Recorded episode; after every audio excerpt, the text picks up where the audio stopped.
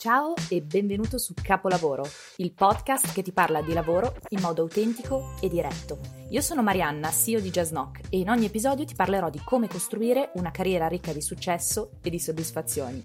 Tratteremo senza filtro i temi legati alla ricerca del lavoro nell'era digitale. Parleremo di crescita personale e soprattutto vi sveleremo cosa cercano le top aziende dal candidato ideale. Lasciati ispirare e fai di te stesso un capolavoro. Capolavoro, episodio numero 8, con Giampaolo Grossi, amministratore delegato di Starbucks Italia. Insieme a lui scopriremo cosa vuol dire guidare un'azienda iconica come Starbucks. Giampaolo, ci siamo e um, sono molto emozionata di essere qua con te perché io appunto ti ho conosciuto a un bellissimo evento che è quello del Dreamers Day, dove eri sul palco a raccontare eh, come vivi la tua azienda, come gestisci eh, un'azienda come Starbucks e mi ha molto colpito, eh, al di là della tua ovvia professionalità, ma mi ha colpito soprattutto il tuo aspetto più umano e quanto tu abbia messo e voluto mettere l'accento su quelli che sono i valori che guidano eh, il tuo lavoro tutti i giorni, l'attenzione che hai verso le tue persone. Quindi ho trovato in te una sensibilità eh, veramente meravigliosa e, e, per questo volevo appunto condividere anche con la nostra community, eh, che come sai è composta da giovani, da persone appassionate eh, al mondo del lavoro e la mia idea era quella di condividere le stesse cose che insomma avevo avuto la fortuna di, di ascoltare e poterle condividere anche con, con, la mia community. Quindi innanzitutto benvenuto e grazie. Grazie Marianna, grazie a te. Allora, grazie di questa introduzione meravigliosa quindi eh, hai già detto tanto, perciò eh, racconto un attimo di, di, di, quel giorno in cui noi ci siamo conosciuti fondamentalmente, eh, che è stato appunto il Dreamers Day, dove abbiamo avuto l'opportunità e la fortuna di poter raccontare chi fossi io e da dove, da dove arrivavo e, e, la storia dietro a quello che, che, che, c'è dietro un'azienda come Starbucks. Fondamentalmente la, la, la, la, mia storia cammina molto nel tempo sui valori di Starbucks. È stato un, un, un match, un incontro che forse è arrivato per destino, forse non credo per caso, onestamente, ma penso che ci siamo trovati e ci siamo innamorati l'un l'altro. La, la, l'azienda nasce nel 71 poi si evolve nell'87, diventa Howard Schultz, diventa il, il, proprietario dell'azienda stessa e crea quello che Starbucks è oggi. La cosa che mi ha colpito più di tutti fu il mio primo incontro con Howard Schultz. Howard Schultz che oggi non è più in azienda perché rimane sì azionista di Starbucks, è uscito, non è più il CEO, il CEO attuale è Kevin Johnson, ma Howard ehm, rimane in un certo senso, è Mr. Starbucks a tutti gli effetti. A volte mi dicono a me se è Mr. Starbucks, ho detto no, assolutamente Mr. Starbucks vive a New York in questo momento. E ricordo il mio primo incontro con lui dove parlammo di espresso, del prezzo dell'espresso. No? Lui mi disse: Vieni, vieni, vieni in, in, ufficio da me. Andai in ufficio da lui, ero a Seattle a quei tempi. E ehm, iniziamo a parlare dell'espresso, del, del, prezzo. Dopo due minuti neanche, lui mi guardò e mi disse: Basta, basta, basta, non parliamo di queste cose. Mi disse: Ma te chi sei? E parlami di te, no? E, e iniziai a ragionare rimasi colpito da questa domanda perché dissi, c'è cioè, un uomo come questo che avrà chissà quante cose da fare, cosa gliene fregherà mai della mia storia della mia vita della mia famiglia? Invece andò uh, dentro ogni dettaglio della, de, della, mia realtà e della mia, della mia, vita, chiedendomi di mio padre, chiedendomi mia madre, chiedendomi a mia sorella se fosse sposato o no, se avessi figli, cani, gatti e tutto il resto. E ricordo ci fu un momento che mi fece capire chi era l'azienda giusta per me perché devi sapere Marianna, mia mamma, per, ho perso mia madre quando ero bambino ed è una cosa che comunque condivido spesso con le persone intorno a me perché credo sia eh, innanzitutto un miglior modo per farmi conoscere e per conoscere la persona che c'è dentro di me. Mia mamma è morta quando avevo sei anni e io raccontai questa cosa ad Howard. Howard praticamente a un certo punto si alzò in piedi e andò davanti a questa vetrata del suo ufficio, davanti a questo skyline di Seattle e un cielo era, il cielo era celestissimo. E ricordo che lui guardava la finestra e mi disse: eh, Chissà in questo momento come tua madre ti sta guardando e quanto è fiera di te del fatto che sei dall'altra parte del mondo e aprirai il primo Starbucks store in, nella storia de, de, de, della nostra azienda in Italia. Ah, te lo, te lo annunciò così quindi? Sì, eh, me lo disse così, praticamente cioè lui mi disse, mi disse in questa maniera, io rimasi, rimasi letteralmente bloccato perché dissi, cavolo, cioè, com'è possibile che un uomo del genere riesca ad avere questa sensibilità e questo tatto che sentì assolutamente vero. E da lì è iniziato il mio rapporto, il mio rapporto con lui, la mia amicizia, stima assoluta che ho nei suoi confronti e ho capito però che cosa rappresentasse Starbucks, su che cosa era stata fondata, su che cosa è stata cresciuta, perché la missione di Starbucks dice ispirare e nutrire lo spirito umano, una persona, un caffè, un quartiere alla volta.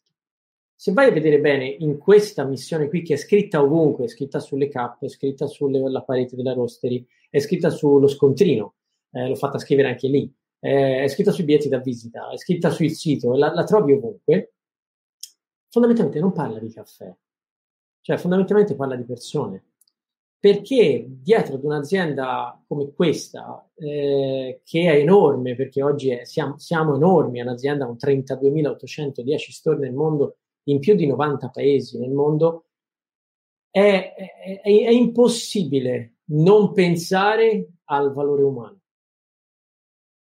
E tutti si aspettavano che avessi detto che stessi per dire l'incontrario, ma per noi invece è il valore umano, è quello che eh, c'è dietro all'azienda. Stamani mattina, guarda, proprio ho fatto una call con il mio eh, line manager eh, che, che sta a Londra e parlando con lui, analizzando la situazione che stiamo vivendo in questo periodo, no? E quindi anche paure che si possono creare nelle, nelle persone che lavorano con te, nei ragazzi, quindi paure, dubbi, necessità, tutto quello che può nascere, gli ho fatto una domanda e gli ho detto, ma il nostro ruolo cioè il ruolo della nostra azienda, che poi per me è il ruolo di ogni azienda, fondamentalmente dovrebbe essere di ogni azienda, qual è?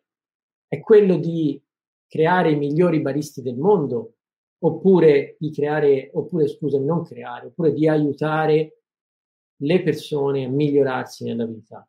E poi ognuno di esse decideranno cosa fare, decideranno se diventare i migliori baristi del mondo, i migliori manager, i migliori eh, ricercatori di caffè oppure studieranno, andranno all'università per studiare, diventare dei veterinari, non lo so, per fare qualsiasi sogno hanno nel cassetto fondamentalmente. E la risposta che mi sono poi dato e che ho dato a lui, io credo che il nostro dovere è la seconda parte, perché comunque è vero, sì, certo, abbiamo uno store che è al pubblico e quindi dobbiamo garantire una qualità e un'efficienza operativa, questo senza ombra di dubbio, e qualitativa, assolutamente questo sì ma allo stesso momento io credo che il dovere di un'azienda sia quello di supportare le persone a migliorarsi. Io se penso anche a questo momento che stiamo vivendo, dove eh, le aziende sono un po' costrette, un po' per comodità anche, sia economica e non, eh, a tenere le persone a casa, a far lavorare le persone da casa.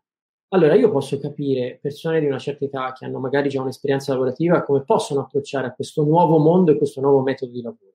Ma io, un ragazzo di 20 anni, ma come faccio a dirgli di chiudersi in casa e di non vivere i sogni che tutti noi abbiamo avuto? Io sono stato ventenne, di conseguenza lo so cosa vuol dire, perché li ho ancora oggi a 41, perciò figuriamoci. Io come faccio a dire a un ventenne stai a casa e uccidi tutti i tuoi sogni e tutte le tue ambizioni perché devi stare chiuso in casa? Ok, la pandemia, ok la sicurezza, la consapevolezza del fatto che dobbiamo uh, imparare a convivere, speriamo momentaneamente, con questo problema che stiamo tutti vivendo, ma allo stesso momento io non posso uccidere le ambizioni di, di, di un ragazzo, di una ragazza che aspirano a diventare qualcuno nella vita. E eh, non dico che lo smart working, per esempio, sia una problematica che possa influenzare, ma le persone hanno bisogno di interazioni umane, siamo animali sociali che hanno bisogno di conoscersi, di frequentarsi, di unirsi. Quello che Starbucks ha fatto nel tempo, perché Starbucks fondamentalmente nel tempo da avere tre store a Seattle è arrivata poi ad averne 100 per poi piano piano arrivare in Europa e poi andare in Asia e poi andare in, in, in vari paesi in tutto il mondo. E questo l'ha fatto. Paolo, posso farti una domanda? Perché io spesso appunto eh, leggo dietro il, il pensiero delle persone il vedere le grandi aziende come un po' il male e vedere i top manager come delle persone spesso senza alcun riguardo, senza valori, ma con l'unico scopo di, di generare profitto. E, e, tutto quello che tu hai raccontato, infatti, è, è meraviglioso quello che, che, hai condiviso, perché invece fa vedere quanto eh, in questo caso l'aspetto umano, in primis nell'incontro appunto eh, tuo con, con Starbucks, eh, è stato proprio basato su invece un'attenzione del, dell'essere umano, perché siamo prima esseri umani che, eh, che manager. Ma secondo te al giorno d'oggi quanto realmente conta eh, per un'azienda sana il fatto di avere dei valori di base, soprattutto un fondatore o un top management eh, che guidi sulla base di eh, veramente di una, come dire, value proposition solida e soprattutto trasparente? È prettamente fondamentale. Se tu pensi a Martin Luther King, nel 1953 convoca 250.000 eh, persone a Washington per parlare di qualcosa che aveva uh, in comune lo stesso, uh, le stesse emozioni, le stesse sensazioni, lo stesso credo. E come l'ha fatto? Non l'ha fatto su WhatsApp, non l'ha fatto su Teams o su Zoom, o non l'ha fatto con i flyer come un tempo usavano le discoteche. Eh, l'ha fatto attraverso il passaparola e l'ha fatto cercando di circondarsi di persone che pensassero come lui e che credessero in quello in cui lui credeva. Quindi quando io penso a un leader di un'azienda e non ad un capo, ma ad un leader di un'azienda, il leader non è innanzitutto colui che si nomina leader perché dal diritto del lavoro non esiste nessun contratto che ti dà il titolo leader, ok? Quindi eh, neanche capo, peraltro tra l'altro non esiste neanche quello, ma qualcuno se lo, se lo prende e dice io sono il capo quindi io decido. Il leader è fondamentalmente la persona che riesce a condividere i propri valori e aiuta gli altri a, ehm, non tanto dico abbracciarli perché fai parte della stessa organizzazione, ma riconoscersi in essi e quindi riuscire a diventare parte di. Fondamentalmente, ad un certo punto, un leader può anche uscire dall'azienda, ma quei valori continuano e continuano. Quello che ha fatto Brunello Cucinelli, che alla sua età ha deciso di uscire dalla sua realtà che ha fondato e che ha creato con tanta passione ed amore e dare in mano a due quarantenni la posizione di CEO dell'azienda, è finalmente l'esempio di una crescita eh, aziendale, di una crescita di concetto aziendale che finalmente qualcuno, e, e io stimo Brunello, lo conosco molto bene, a, a, a, finalmente a cambiare il, il, il, trend. Perché cosa ha fatto? Se ci pensiamo bene, lui ha messo in mano a due quarantenni la sua azienda e ovviamente ha aiutato queste persone a crescere, le ha selezionate certamente, ma ci ha passato del tempo insieme, ha vissuto non solo quella che è l'azienda, ma ha vissuto anche tutto quello che c'è fuori dall'azienda con loro, per far cosa? Per far sì che due quarantenni oggi possano continuare la sua realtà per altrettanti vent'anni. E quando arriveranno loro a 60, decideranno di lasciare ad un CEO, che sarà donna, uomo, chiunque sia, che farà la stessa cosa. Quindi e, e in questo modo Brunello Cucinelli sta dando vita ai suoi valori per 160 anni, per 240 anni nel tempo. E questo migliorerà tutto quello che è l'environment intorno a sé. Purtroppo in Italia continuiamo a vivere delle situazioni di grandi aziende, di grande rispetto, ci mancherebbe con grandissimi imprenditori che hanno fatto la storia dell'Italia, ma che allora che si facciano da parte, ma non perché hanno raggiunto un'età. Non è questo il concetto. Perché devi tramandare quello che tu hai costruito e quello che hai fatto con i tempi di oggi a delle persone più giovani che possono continuare a trasmettere i tuoi valori, che possono continuare a, a prendere quel testimone che tu hai tirato su con tanta fatica e che lo portino avanti, perché purtroppo le generazioni cambiano. Siamo arrivati a un punto in cui a scuola ci sono quattro generazioni diverse che non lo conosco. E Giampaolo, tu infatti come, come, riconosci se una persona ha i valori giusti per lavorare in Starbucks? A cosa fai soprattutto attenzione quando, quando selezioni una persona che entra a far parte del vostro mondo, del vostro ecosistema? Agli occhi. Guardo negli occhi le persone. Guardo negli occhi le persone perché puoi essere la persona più capace tecnicamente del mondo, ma se non hai la giusta attitudine nel essere a servizio degli altri, nel supporto verso gli altri, non è difficile che tu vada d'accordo con me, sono sincero. Eh, purtroppo mi rendo conto che ehm, nel tempo ho imparato che comunque le attitudini, le, le, le soft skill, quindi tutto quello che risiede dentro di te come valore, come persona, Poi puoi essere anche una persona parlando di baristi, puoi anche essere quello che non riesce a fare il caffè perfettamente, non fa il latte art perfettamente, ma quello te lo insegneremo una, due, tre, cento, mille volte, non mi interessa. Quello che mi interessa è la tua propensione a voler stare a fianco agli altri e, e supportare gli altri. Dentro Eros abbiamo 26 nazionalità diverse. Quindi immagina le culture, le provenienze, le storie che ci sono dietro ognuna di queste persone. Ovviamente possono essere contrastanti, ma questo non vuol dire che non possono andare sulla stessa direzione.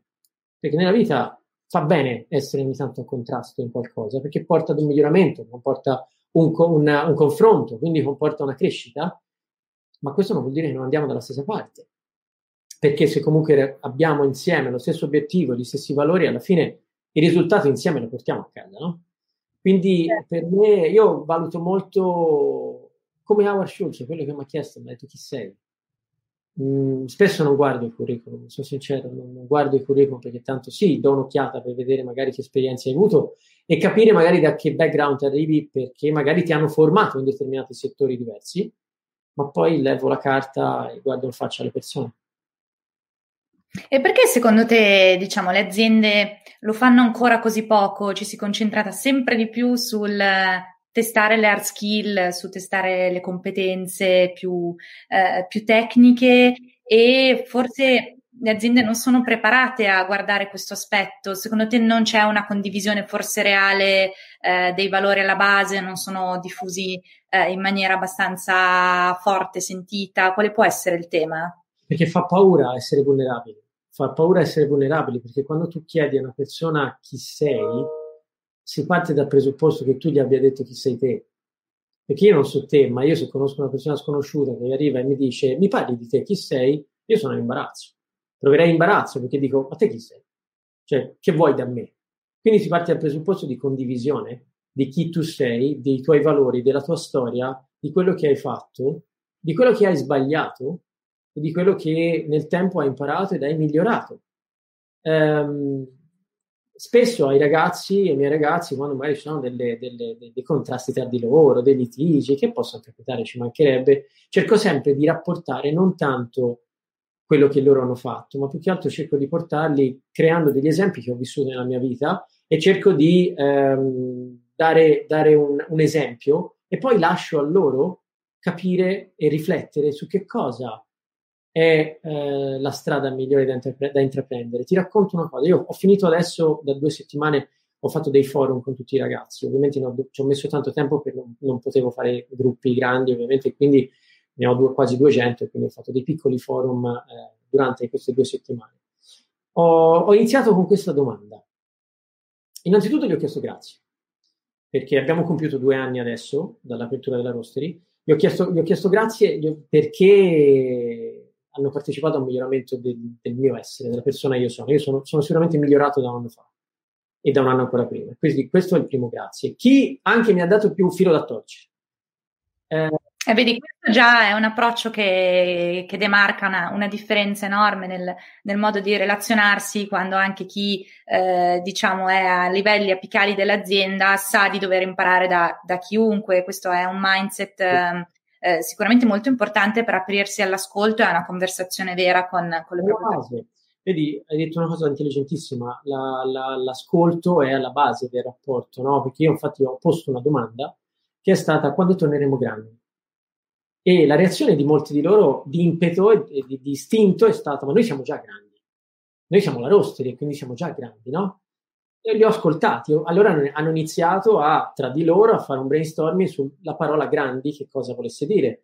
Vuol dire essere grandi, fare 3 milioni di clienti in un anno? O vuol dire raggiungere certi fatturati? O grandi vuol dire uh, sentirsi migliori di altri? E quindi li ho fatti ragionare e alla fine gli ho detto il concetto per me di essere grandi non è niente di tutto questo. L'essere grandi per me è, è riprendere in mano quello che, è, che sono i nostri valori che purtroppo in un periodo di lockdown, un periodo di reopening dove non abbiamo più avuto ovviamente quella, quell'affluenza e quell'energia che la roster caratterizza, ci ha portato magari ad un abbassamento di tensione, un abbassamento di attenzione, che è una reazione umana, che non è stata di, di tanto di eh, individuale, colpa tua o colpa mia, ma è stata una cosa di squadra che ho sollevato e ho detto che per me il concetto di essere grandi era quello che abbiamo smesso di aiutarci l'un l'altro. Abbiamo smesso di aiutarci come squadra e abbiamo iniziato a guardare solo individualmente le nostre necessità. Quello che fondamentalmente ho detto anche al sindaco di Milano, perché fondamentalmente io sto notando che tante aziende di rilievo e importanti la dovrebbero smettere di pensare solo a se stesse in questo momento, ma dovrebbero invece unirsi per aiutare i, più, i piccoli e le medie imprese che invece hanno ovviamente necessità economiche che gli impongono anche di trovarsi di fronte a delle scelte molto difficili e questo invece dovrebbe essere il momento in cui grandi aziende si mettono insieme e aiutano la ripartenza del mercato. Eh, quindi vedi come il singolo individuo compone una squadra, che compone una comunità, che compone una città, che compone un paese, che è quello che stiamo purtroppo vivendo tutti noi, perché stiamo vivendo un periodo dove ci siamo detti durante il lockdown cambieremo, siamo tutti insieme in questa battaglia, andrà tutto alla grande, andrà tutto alla grande, poi quando è arrivato il momento comunque sia di ripartire, eh, ognuno ha fatto i suoi interessi. Sì, non si pensa più in ottica di, di, ecosistema, perché le aziende sono un ecosistema che vivono a loro volta in un ecosistema e oggi è tutto effettivamente molto, molto slegato. Assolutamente. Quindi cosa può fare un leader di un'azienda? Deve partire da una singola persona alla volta, da un caffè alla volta, da un quartiere alla volta e riuscire a rimettere insieme queste famiglie, queste persone che devono affrontare ognuno le sue problematiche, ognuno le sue situazioni, ma condividendo quello che stiamo vivendo. Io dico sempre, c'è una frase bellissima, c'è un meglio, un, un esempio che ho fatto anche ai ragazzi. Um, non so chi di voi conosce Satya Nadella, che è il CEO di Microsoft, che è fra l'altro board member di Starbucks, amico intimo anche di Howard. Uh, un giorno ho assistito, o meglio, ho partecipato in streaming ad una, ad una riunione eh, che lui ha fatto verso, uh, diciamo, la, la pubblico Microsoft fondamentalmente. Erano tutti manager, leader o comunque sia. Ho avuto la fortuna di riuscire a avere un link per, per, per ascoltare. E ci sono state due domande che lui ha fatto alla fine del, di questo meeting, che sono state proprio queste. La prima è stata: alzi la mano adesso, quanti di voi oggi hanno aiutato qualcuno?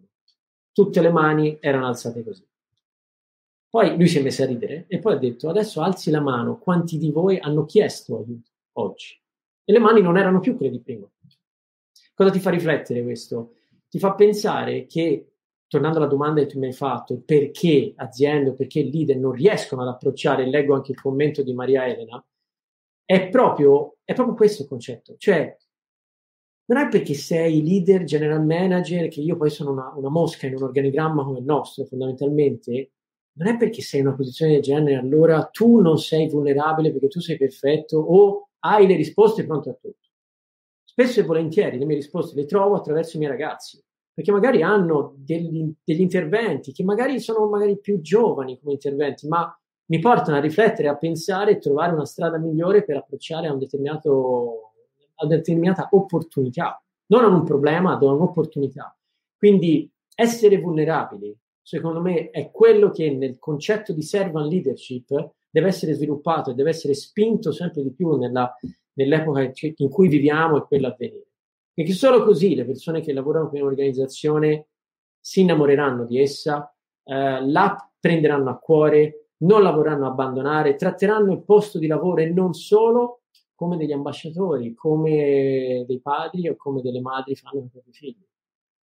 Sentendosi un po' parte, insomma, di una famiglia, guarda, condivido questo commento perché mi piace tantissimo. Bella persona. Grazie. Bella persona, secondo me, è un commento bellissimo quando si parla di eh, appunto di lavoro ed è da questo che voglio un po' eh, partire per chiederti anche un po' quello che è stato il tuo percorso personale e soprattutto se anche tu che oggi sei arrivato dove sei hai avuto dei momenti di, eh, di difficoltà e cosa puoi dire oggi ai giovani che magari inseguono ancora un sogno ma sono un po' scoraggiati.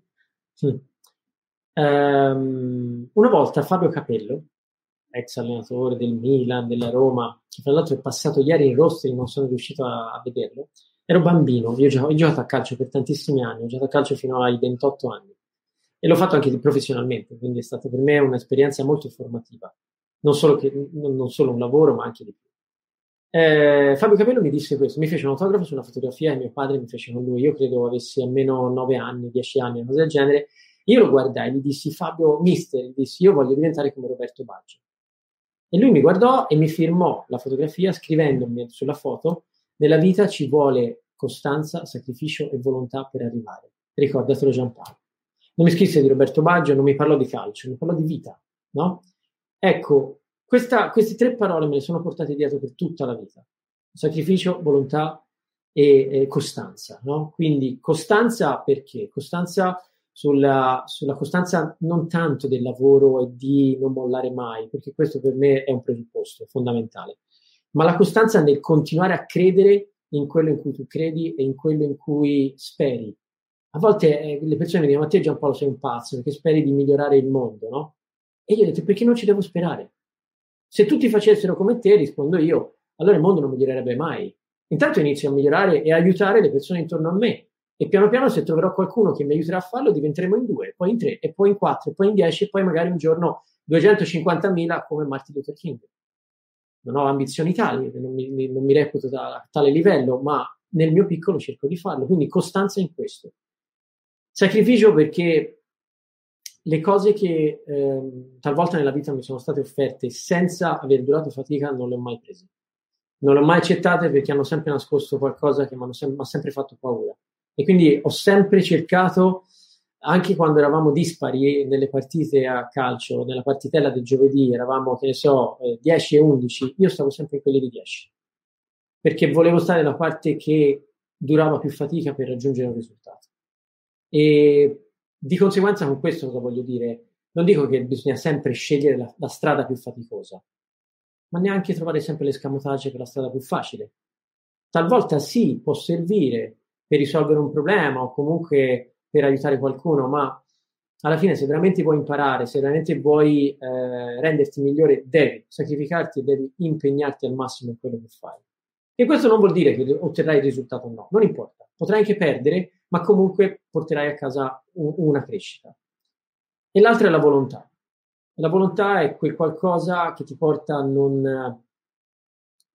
a non smettere, a non smettere anche di fronte alle avversità. C'è una frase di Seneca che dice uh, l'essere umano gra- si gratifica delle uh, avversità e questo lo porterà a migliorarsi nella, nella, sua vita, nella sua storia. Perché quando comunque, parliamoci chiaro, eh, nella vita i problemi ci sono. I problemi ci sono e ci saranno sempre, sempre. Tutto sta a come li affronti. Chiaro, se prendo un problema e mi butto giù e mi dispero, è chiaro che purtroppo non lo risolverò mai o se ho un problema e mi nascondo dal problema, è chiaro che questo non risolverò mai e rimarrà sempre vivo lì che mi darà sempre noia, mi busserà alla spalla tutta la vita, no? Quindi alla fine le avversità vanno abbracciate, bisogna imparare a, a, a viverle e approfittare da esse per innanzitutto non pensare che ogni volta un problema lo si deve affrontare da soli, perché c'è sempre la necessità di avere un aiuto da qualcuno. Quindi, come ho detto prima, alzare la mano e chiedere e chiedere supporto, perché questo serve, perché qualcun altro magari ha la, ha la risposta che è vicino a te, ti sa dare, magari c'è già passato e quindi ti aiuta. Ci vuole anche coraggio per eh, delle volte per chiedere aiuto. Penso che, che la dimostrazione dell'esempio che hai fatto tu eh, sia, sia, esemplare in questo. Per cui delle volte le persone sono disposte ad offrire aiuto, ma siamo noi che non siamo capaci no. a chiederlo. No. E, e perché? perché? Perché spesso abbiamo paura di apparire vulnerabili e quindi deboli, ma la vulnerabilità non vuol dire piangersi addosso, la vulnerabilità invece vuol dire essere molto più forti. E tutti noi abbiamo visto il film, uh, aiuto, il film dove c'è il concetto di disinnescare, perfetti sconosciuti. Ah, sì, certo. Una scena di perfetti sconosciuti che tutti noi abbiamo vissuto nella nostra vita d'amore o d'amicizia, dove Kasia Smontiak parla con l'altro attore, non mi viene il nome adesso, dove fondamentalmente lui dice loro sono in crisi, lui, lui sa benissimo la situazione di lei, è consapevole di quello che lei sta facendo e lui dice, perché lui è innamorato di lei e non vuole rompere questo rapporto, non la vuole perdere, lui dice io ho imparato nella vita a disinnescare. Ho imparato a disinnescare che non vuol dire essere deboli, ma vuol dire essere molto più forti. Quindi imparare talvolta a disinnescare una situazione, quindi distaccarsi no, da un conflitto e riuscire a guardarlo una maniera diversa, questo sicuramente aiuta a crescere e cresce entrambe, cresce la coppia e cresce la persona singola. C'è un altro concetto fondamentale che è l'umiltà. nella mia vita mi sono portato dietro l'umiltà. L'umiltà è un, è un qualcosa che la vita mi ha regalato grazie, devo dire, grazie alla mia famiglia assolutamente, ma grazie al calcio. Il calcio mi ha dato la possibilità di vivere situazioni, e lo sport quindi in generale, situazioni dove io giocavo a calcio con persone molto più grandi di me, persone che avevano giocato in Serie A, che avevano marcato Maradona o Platini, che avevano marcato Roberto Baggio. Io pendevo delle labbra quando mi raccontavano di cos'era marcare Maradona. No? E quando vedevi queste situazioni qua, ehm, c'era un po' anche un senso di cameratismo all'interno dello spogliatoio a quei tempi, ed era eh, meraviglioso eh, sentire questa forma di rispetto che c'era all'interno dello spogliatoio stesso. Questo mi ha dato l'umiltà per crescere, per quindi avere quell'approccio che poi ho, rispecchiato nel lavoro, essendo umile. Tu prima hai detto sei arrivato dove sei arrivato, io non sono arrivato da nessuna parte. Non, non sono arrivato, io, sono, io ho iniziato a lavorare in questo settore raccattando bicchieri per terra e pulendo i bagni. Chiaro, non l'ho fatto tutta la vita, perché dopo un mese, mese, due mesi ho capito che volevo fare molto di più e che avevo la forza e la grinta di voler fare di più. Però ho iniziato da lì perché sapevo che dovevo iniziare da lì. Mio padre ha lavorato in banca per tanti anni e mi ha sempre detto: se vuoi essere un buon manager, inizia a imparare come sia giusto nei gabinetti. Perché se un gabinetto si blocca all'interno del tuo store e nessuno lo sa sistemare, l'acqua viene fuori ed è un disastro.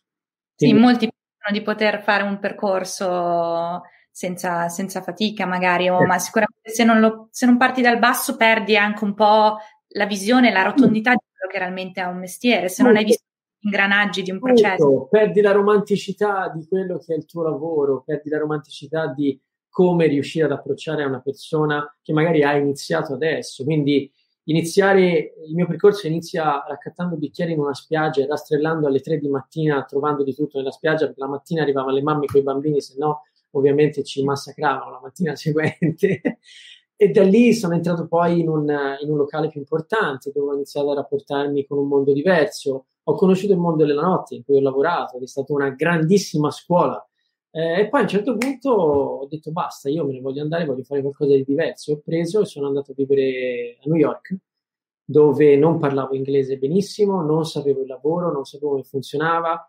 Sono stati i primi due mesi e mezzo, sono più le, le volte stavo a piangere piuttosto che che cercavo lavoro perché stavo finendo i soldi, mio padre mi diceva guarda io non ti posso aiutare, quindi eh, o torni a casa o torni a casa, io dicevo no, ce la faccio, no, ce la faccio, no, ce la faccio, e lui mi diceva no, non, non devi pensare così perché anche se, se, torni a casa non è una sconfitta, e io dicevo no, no, no, no, ce la faccio, e poi ho iniziato a lavorare in un, in un ristorantino nell'East Village e dopodiché ho trovato un ristorante, una corporate italiana, Bice, che fra l'altro nasce a Milano, nella quale sono entrato, ho lavorato da loro per circa sei mesi, poi finiva il visto, sono rientrato in Italia, mi richiama questa azienda e mi offre di andare a lavorare in Kuwait.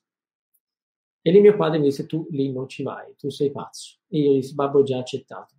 E sono andato in Kuwait a lavorare non conoscendo nulla, non conoscendo lingua, niente di niente. Mi sono buttato anche in questa avventura per poi dopo sei mesi chiamare il presidente e dirgli tutto bello, fantastico, ma non ce la faccio più, perché c'erano 54 gradi all'ombra e cultura e abitudini completamente diverse. Immagino che non avrai giocato a calcio con 54 gradi all'ombra. No, né giocato a calcio né bevuto un bicchiere di vino per più di sette mesi, perché ovviamente là non si può.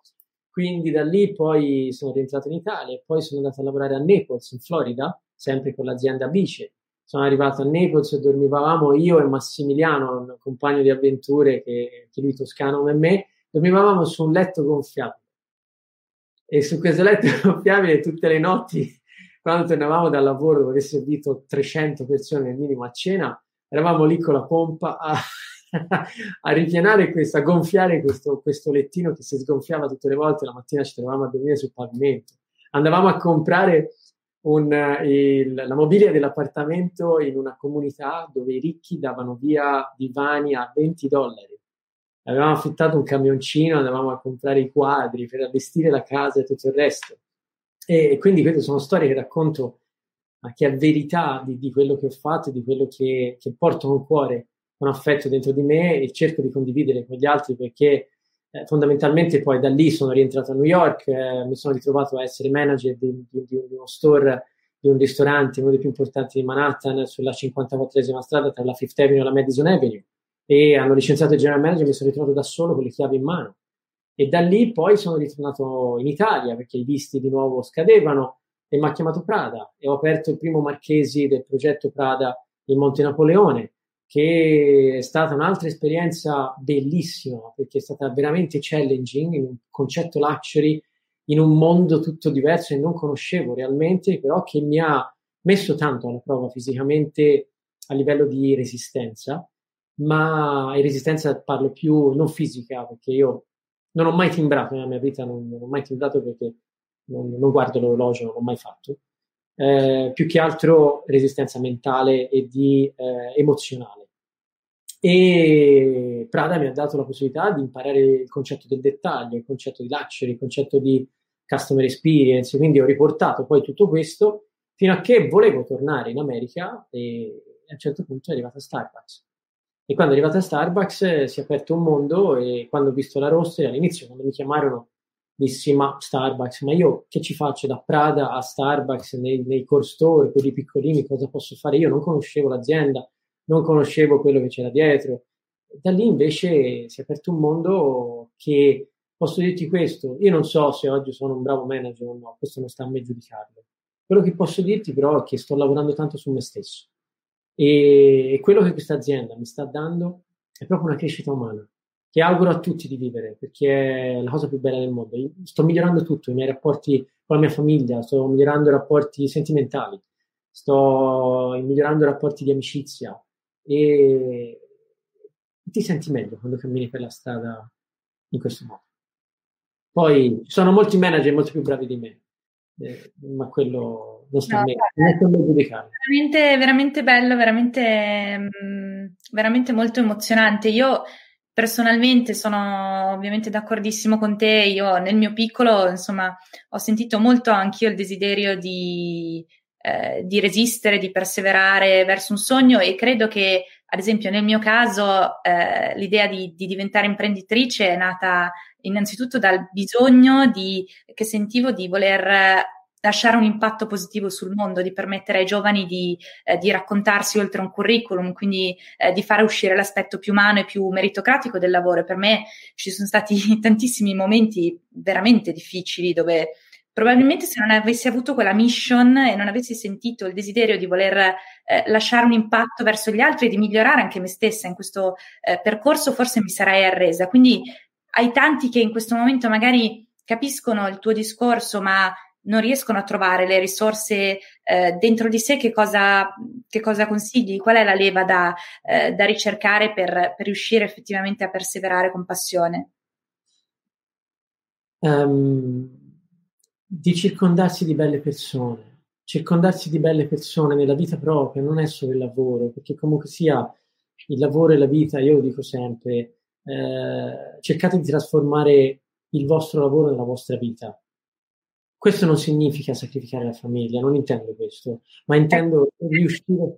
Paolo, di work-life balance in effetti è una cosa che anche io insomma discuto un po' sempre perché alla fine il lavoro è vita, vita è lavoro, insomma. Sì, cioè, io dico questo, eh, io non dico di portare il lavoro a casa e di stressare la famiglia con questo, non questo, ma dico di condividere con la propria famiglia o con chi ti sta vicino quello che di bello fai quello che ti piace fare, perché alla fine io non so te e non so chi ci ascolta, ma io accanto a me voglio persone che mi raccontano quello che gli piace fare, che godono di quello che fanno. E, e leggevo prima in un commento, se non ti piace fare, se non ti piace lavorare per quella persona lì, cambia, vattene, vattene a cercare qualcos'altro. Non aspettare che ti mandino via perché sei diventato talmente grigio di colore che emani energia solamente negativa, perché alla fine la emani a tuo figlio, tua figlia, la tua compagna, tuo compagno o chiunque esso sia. E Howard, quando se ne andò dalla rostery, o meglio, quando dopo i primi due giorni di apertura mi salutò, io gli dissi proprio questo: Howard, dammi una frase, dammi un concetto su cui posso lavorare, no? E lui mi disse: Giampaolo, non ti devo dire niente. Circondati di belle persone. Basta. Personalmente, quello che poi faccio, a volte, a volte essendo magari la persona da cui tutti aspettano la bacchetta magica, è chiaro che vieni riempito magari di energie negative stavolta. Poi culturalmente in Italia siamo anche molto bravi in questo, no? Eh, cosa posso fare? Eh, non ho la bacchetta magica perché non ce l'ho. Quello che faccio è alzo il volume della musica. Se voi venite in rostery, Quando arrivo io, si alza il volume della musica. E, e sai perché lo faccio? Lo faccio perché la musica dà energia, perché la musica trasmette energia. E quando vedo le persone dentro la rossa che iniziano a ballare, per me è il massimo dell'aspirazione. Quindi vuol dire che la gente si sta lasciando andare, sta, è se stessa. Quando tu balli, sei te stesso e lasci, lasci andare l'energia fuori, trasmetti energia positiva. Quando vedi una persona che balla, si sta divertendo, quindi ti trasmette sano, buono, no? E quindi io alzo la musica. Ecco perché io torno a casa la sera, mi apro un bicchiere di vino, mi bevo un bicchiere di vino, ma accendo subito la musica. E trovo magari nella musica ispirazione, eh, trovo ispirazione nel, nel, mm, nel celebrare un qualcosa di bello, ma ti posso dire anche la verità, nel celebrare anche qualcosa di difficile. Io non credo alle persone che sono sempre strafelici, non ci credo. Tutti noi abbiamo i nostri problemi e tutti noi abbiamo le nostre gioie. Io credo più a chi vive la gioia e il dolore appieno. Perché solo attraverso la celebrazione totale della, della, gioia, di un successo condiviso con gli altri, tu emani energia positiva. Ma allo stesso momento ci sono momenti che devi rispettare te stesso. A volte mi criticano, mi scrivono, eh, però su Instagram hai messo una fotografia triste, così trasmetti negatività. Punto primo, se ti do questo, non mi seguire. Fai i miei. Punto primo. Seconda cosa, vuol dire che tu non entri in empatia con me, o comunque sia, per me quel momento rappresenta qualcosa di cui ne ho bisogno. E anzi, da, quella, da quell'avversità lì riesco a trovare il giorno successivo una migliore ripartenza più carica che mi dà più forza e più, più volontà. Invece di rimanere piatto al solito livello, no? Un mio amico, quando, quando torno sempre a New York, mi viene, spesso mi viene a prendere un ragazzo, si chiama Mario, lui vive a New York da 18 anni eh, e lui gli piace, viene a prendermi all'aeroporto e facciamo la strada insieme. Noi passiamo sempre dal Brooklyn Bridge. Quando tu passi dal Brooklyn Bridge, io amo passare col taxi di lì perché vedi lo skyline. Lo skyline di New York va su e va giù, va su e va giù, va su e va giù. E tutte le volte lo guardo lui mi fa, bello, eh, ti mancava, vero? E gli faccio, mamma mia, quanto mi è mancato, ti amo New York. E poi mi guarda e mi dice, ricordati una cosa, la vita è come New York va su e poi va giù, va su e poi va giù. L'importante è imparare a tenere quel, quell'equilibrio che sta nel mezzo. New York è una città che ti uccide, è una, è una città che se vuole ti porta in cima in un attimo e due secondi dopo ti butta giù nei guai.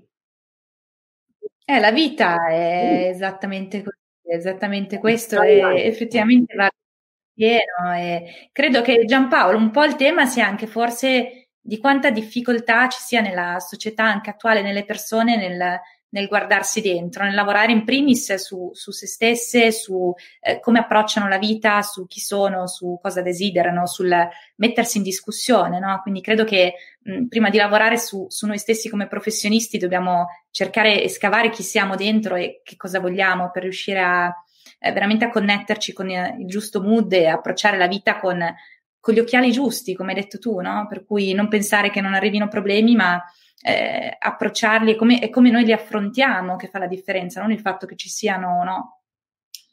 Io mi annoio quando non ho problemi, perché mi annoio perché divento piatto. E il mio ruolo, il mio ruolo, ho capito, io non, ho, non, mi sono laureato, io ho una, una, un diploma di ragioneria. Non ho fatto MBA, non ho fatto master, non ho niente di tutto ciò. Ehm, ho capito però che il ruolo di un manager che vuole, eh, che vuole cambiare le cose è quello fondamentalmente di essere a servizio degli altri e riuscire a dare la possibilità di ragazzi più giovani o anche meno giovani uguale, dare la possibilità di, ai- di aiutarli a vedere le cose da punti di vista diversi concetto di vedere le cose da punti di vista diversi vuol dire entrare in empatia con gli altri, no? vuol dire mettersi nelle scarpe degli altri, perché non possiamo sapere cosa c'è dietro di te. Io, io non posso sapere qual è il background di, di, Marianna e quello che ha vissuto nel suo intimo, nella sua storia, però posso cercare di farle capire che si può fidare di me, perché io condivido con lei la mia storia in modo trasparente e con dignità, e lei magari un giorno deciderà di, di, di parlare con me e di dirmi guarda, sai che ti racconto una cosa personale che anche io ho vissuto. E da lì nascono le relazioni, da lì nasce quella stima reciproca, nasce quella, quella fiducia reciproca che poi operativamente parlando si trasforma automaticamente in successo. per forza. Spesso invece io vedo, vedo manager o persone che vogliono risolvere i problemi degli altri quando ancora non hanno risolto i loro. Allora inizia un attimino a lavorare su te stesso in modo umile e condividilo con gli altri, perché alla fine non c'è niente di male a dire ho dei problemi, ce li abbiamo tutti. Quindi alla fine questo per me è... Mm, ho messo una, una, una, una fotografia di Gianni Agnelli eh, ieri l'altro su... ieri sera, scusami, ieri l'altro, no, sì, ieri l'altro su, su Instagram. Una frase di Gianni Agnelli fondamentalmente che dice l'uomo che non piange, che non è capace di piangere, non farà mai grandi cose e l'uomo per inteso in senso come essere umano, chiaramente, quindi uomo, donna, ci mancherebbe. Però lei... Eh, allora un sacco di grandi cose, mi hai dato una buona notizia. Però sì, brava, cioè io le persone che non piangono, le persone che non si emozionano, a me hanno sempre fatto paura. A me fanno paura, le persone che non si ecco. emozionano, che non sentono il feeling. Io sono uno che c'è un film d'amore, io, io piango, mi commuovo se vedo un cane che scodinzola e vedo una scena, io mh, mm, con una, una, signora anziana che camminano insieme, il cane che cammina piano accanto a lei rispetto alla sua velocità, e io mi commuovo. Ma perché questo per me non vuol dire essere debole, vuol dire sentire, avere una sensibilità nel dettaglio delle cose. E anche avere la forza, anzi, di mostrare chi siamo nella nostra parte più intima, quindi è una cosa coraggiosa e non è una cosa di cui eh, vergognarsi. Anzi, io ti dico che, ad esempio, quando eh, mi capita di fare dei colloqui, eh, c'è chi il colloquio lo approccia tipo stress test, quindi voglio mettere sotto pressione la persona e, e, e, capire come e quanto resiste. Invece il mio approccio è ti invito al bar, ci beviamo un cappuccino e provo a metterti il più possibile a tuo agio con me, perché io voglio capire chi sei in primis come persona, voglio capire se sposi i valori della mia azienda, se, se c'è effettivamente una chimica, se abbiamo la stessa sensibilità per poter lavorare tutti i giorni insieme. E dopo valuto le competenze, però cerco veramente di di mettere le persone a loro agio, quindi anche eh, diciamo il mondo del lavoro secondo me in questo senso dovrebbe un po' eh, cambiare ottica e cercare veramente di arrivare al cuore più, eh, più umano, non vedere più la risorsa umana ma la persona, ehm, cercare di, di, capire, non di giudicare ma di capire chi è davanti che eh, secondo me fa molto la differenza. E guarda che quando tu impari a capire gli altri, fondamentalmente stai capendo te stesso fondamentalmente stai facendo un lavoro su te stesso che ti mette a confronto con altre persone di altre culture, di altre razze, di altre abitudini, di altri orientamenti sessuali, di altri colori della pelle, che alla fine siamo tutti uguali, non cambia nulla. Non esiste colore, religione, eh, orientamento, siamo uguali, siamo tutti fatti alla stessa identica maniera. Abbiamo delle sfaccettature diverse, ma è proprio il bello della vita, cioè voglio dire, alla fine se fossimo tutti uguali, insomma, sai che, che noia, no? Direi. Quindi eh, mi ricordo quando ero a New York, uscivamo dal ristorante e mi sedevo con, con, con i miei colleghi e c'era un ragazzo da, da, Israele, dalla Russia, dall'Africa, dalla Colombia, dal, dal Brasile, dal, South, dal, dal Nord America, dal Canada, dalle Filippine e vedevo questo tavolo di mille etnie diverse e dicevo, cavolo, che spettacolo, no? Cioè, che bellezza vivere tutto questo che mi dà la possibilità di aprire la mia mente a nuovi orizzonti e che mi, farà, mi darà tanto aiuto ad approcciare eh, in una maniera diversa nel, nel, percorso della mia vita e riuscire pertanto a vedere a 360 gradi le situazioni. Io non dico di essere perfetto, eh, Marianna, perché le parole poi, eh, le parole lasciano il tempo che trovano, ma sono importanti. Eh, certo, i fatti sono, sono, poi quello che contano, e questo sicuramente è una cosa su cui le, un essere umano deve lavorare e dare dimostrazione concreta. Ho mille difetti, sono un maledetto testardo e talvolta per malo. Eh, perché così ci sembri troppo perfetto, no, no, ci sarà qualcosa Giampaolo sul quale lavori. No, se volete vi faccio la lista, se volete vi faccio la lista, non ti preoccupare. E su cui sto lavorando però, però il fatto già di riconoscere eh, c'è, c'è, c'è, un, c'è, un, concetto, guarda, molto più psicologico e tematico, che è ehm, smettere di lavorare, o meglio, smettere di eh, agire per bisogni e ragionare per obiettivi. Ti faccio un esempio pratico. Io e te collaboriamo, lavoriamo insieme, tu mi mandi una mail eh, un pochino più tosta, va bene? E io automaticamente, preso dalla rabbia, mi faccio tutti i miei film nella testa e automaticamente prendo il computer e invio. Tu mi rispondi di nuovo, e io ti rispondo di nuovo, e io ti rispondo di nuovo, e ti rispondo di nuovo. E cosa succede? Ovviamente andiamo a contrasto.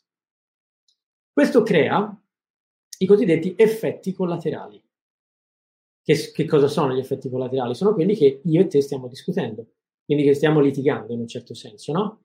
Che fondamentalmente mi stanno portando lontano dagli obiettivi. E il mio obiettivo invece era andare d'accordo con Marianna e quindi riuscire insieme a costruire un progetto che potesse dare a entrambe opportunità nuove e future. Quando tu quindi ragioni di bisogni, crei effetti collaterali che non lo si vede solo nel lavoro, eh? cioè i rapporti di coppia è all'ordine del giorno questa cosa qua. Ma gli effetti collaterali cosa creano? Creano il bisogno di fare pace. Creano il bisogno che tu vai a casa e pensi ancora a quella mail che ti ha dato noia, che ti rimane dentro e dici io questa cosa però la devo risolvere. La devo risolvere perché oggi ho avuto questa discussione, faccio finta di nulla, ma questa cosa ce l'ho ancora dentro e mi dà noia, no? Non ti fa essere sereno. E quel bicchiere che, di vino che ti bevi la sera non te lo bevi per dire ah, ho fatto il massimo anche oggi, ma te lo bevi dicendo dai, voglio dimenticare quella mail. Quindi è come se fosse una vocina interiore che, che rimane. ma che non ascoltiamo, no? Che ci Brava. chiede pace perché è la cosa più giusta per la tua anima, per te stesso. Ti rimane lì dentro, no?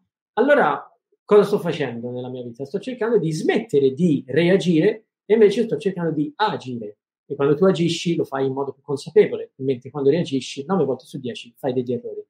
E cerchi di agire saltando il bisogno, ma ragionando di obiettivi, che automaticamente non era risponderti a quella mail. Cosa faccio? Invece di rispondere a quella mail, prendo il computer, lo chiudo e vado a fare una bella passeggiata. E magari dopo succede che incontro un'altra persona che mi fa sorridere, che mi fa pensare ad altro, e poi l'indomani riapro il laptop e trovo di nuovo quella mail e dico ah già, vabbè, ma forse non era quello che lei voleva dire. E magari scopro che Marianna, dopo la sento per telefono, dice, ah guarda, scusa per ieri sera, ero, ero solamente un po' nervoso. E, e, tutto, e, tutti gli effetti collaterali che si potevano creare, che andavano a, a sciupare una relazione, invece li abbiamo skippati per cosa? Per eh, fondamentalmente aspettando, portando calma e pazienza. Quindi mm, questo è un, un esercizio copertine dei libri e cercare di leggere la storia che c'è dentro prima di, di, giudicare, prima di agire, prima di... Non possiamo conoscere le motivazioni, possiamo interpretarle, ma l'interpretazione è sempre fuorviante perché è vista con, con la nostra storia, con i nostri occhi, per cui sì. ognuno ha una storia personale diversa, noi ne vediamo solo la copertina e quindi, come dici tu, eh, sicuramente eh, agire piuttosto che reagire è la, cosa, è la cosa più giusta in assoluto. Sì, sì, assolutamente. Sto, a proposito dei libri, sto scrivendo un libro. Pensa, sto scrivendo un libro su un'autobiografia che senza pretese, eh, ci mancherebbe, è un'autobiografia però che cammina su questi, questi ultimi anni della mia vita, eh, facendo dei salti temporali da quando ero bambino a, ad oggi. Eh, dove Howard mi farà anche la prefazione, infatti sono molto felice di questa cosa qua. Wow, come si chiamerà quando esce eh, soprattutto? ancora il nome è, diciamo, è in gravidanza, chiamiamola così. Okay. Il, il, titolo è, lo, stiamo, lo sto pensando, ho un'idea, ho un'idea, però c'è qualcosa ovviamente dentro che tocca il caffè, sicuramente sì, perché comunque posso dire che il caffè nella mia vita ehm, ha cambiato tante cose in meglio e quindi devo tanto al caffè. Quindi in un certo senso ovviamente c'è Starbucks dentro e c'è quello che, che però rappresenta e che sono. Ci sto lavorando, stiamo andando avanti e piano piano, piano piano. Non so quando ancora, spero entro la fine dell'anno. O quantomeno... Sono contentissima perché insomma tu poi, come hai letto anche dai, dai commenti, insomma, ci vogliono più, più, manager come te che hanno un approccio come il tuo, quindi eh, più si diffonde il verbo e più ciascuno di noi nel suo piccolo si, si impegna a, a diffondere una, un'ottica diversa, un nuovo modo di approcciare la vita, il lavoro, le persone, il mondo con sentimento, con profondità e, e più possiamo dare una speranza effettivamente alla società eh, di cambiare. Cambiare il mondo lo si può fare con piccoli passi, se ognuno di noi ne facesse uno faremmo chilometri, no? Per cui eh, molto bello il fatto che tu anche scriva un libro perché la tua testimonianza possa arrivare insomma a più persone possibili. Sì, l'intenzione è quella semplicemente di dare la possibilità ai ragazzi mai più giovani di pensare che magari se non hanno opportunità economiche di arrivare o che se non sono figli di qualcuno importante, con costanza, sacrificio e volontà possono fare quello che desiderano nella vita. Perciò di non smettere di sognare, di non smettere di continuare a, a cercare di fare quello che è bello che è sano per loro eh, al fine del, del, miglioramento. Perché una volta ascoltavo, ero dentro uno speech insieme ad altre persone, non, non menziono il nome, ma c'era una, una persona che continuava, leggermente più, più, più, grande di me, continuava a parlare dei ventenni, i ventenni di oggi, i ventenni di oggi, i ventenni di oggi. Io a un certo punto ho preso il microfono e ho detto, mi scusi, eh, però lei ha avuto vent'anni nella sua vita? E mi fa, sì, bene. I quarantenni di oggi, allora, sono i quarantenni di vent'anni fa? Che forse è lì il problema.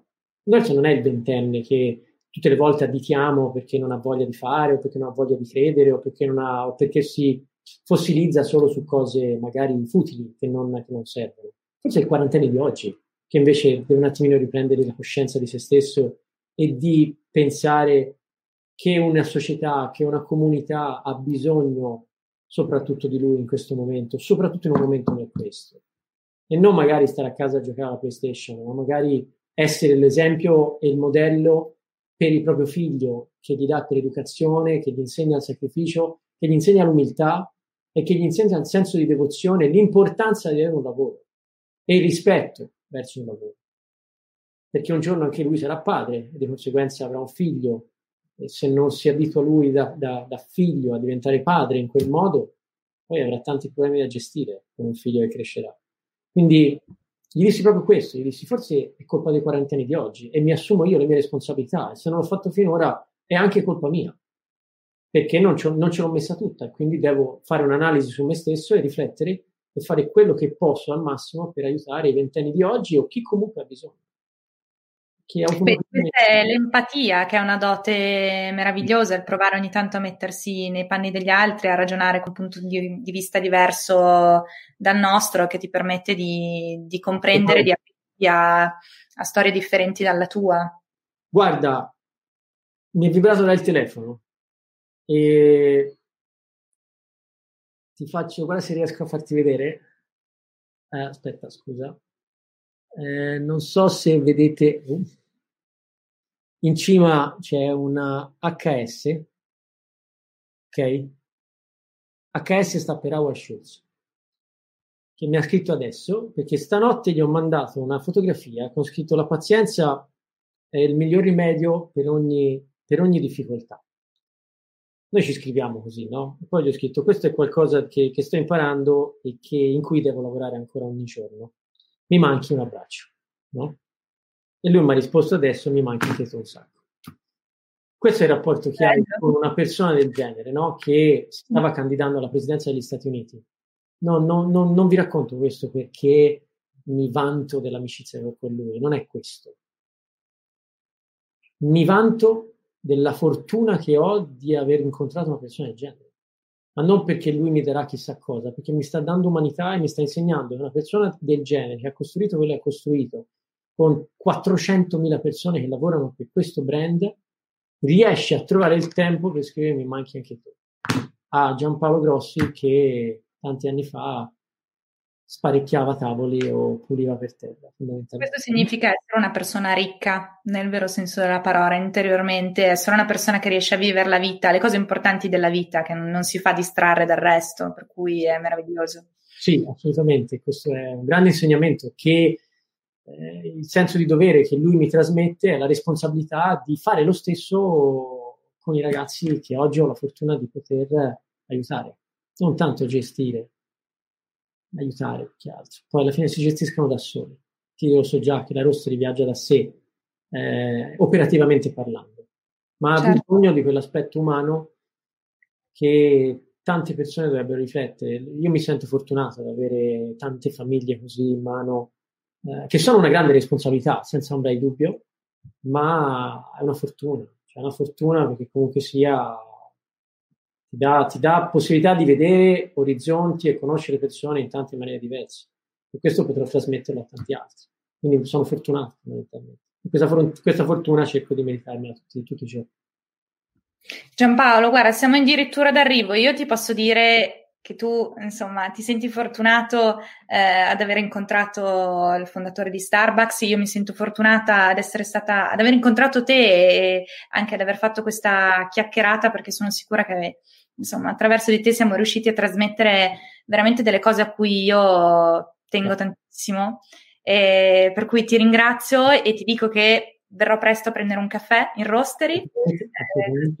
Ringraziarti di persona e non vedo l'ora che esca anche il tuo libro, quindi ovviamente poi eh, facci sapere perché io sarò a comprarlo assolutamente per cercarmi un po' di tutte queste belle cose che ci siamo detti oggi insieme. Assolutamente, lo farò. Io Marianna ringrazio te perché queste sono grandi, secondo me sono grandi opportunità. Il tempo, il tempo impiegato in queste cose sono, innanzitutto per me rendono la mia giornata migliore, quindi ti dico grazie. E grazie anche a chi ha ascoltato e grazie a te di fare cose di questo genere perché fanno, fanno bene al cuore, come c'è scritto qua sotto. Grazie per aver seguito il nostro podcast. Se questa puntata ti è piaciuta, condividila sui tuoi canali, scrivi una recensione e se non l'hai ancora fatto, iscriviti anche ai nostri canali social, LinkedIn, Instagram e YouTube, cercando ovviamente il profilo Jazz. Alla prossima puntata!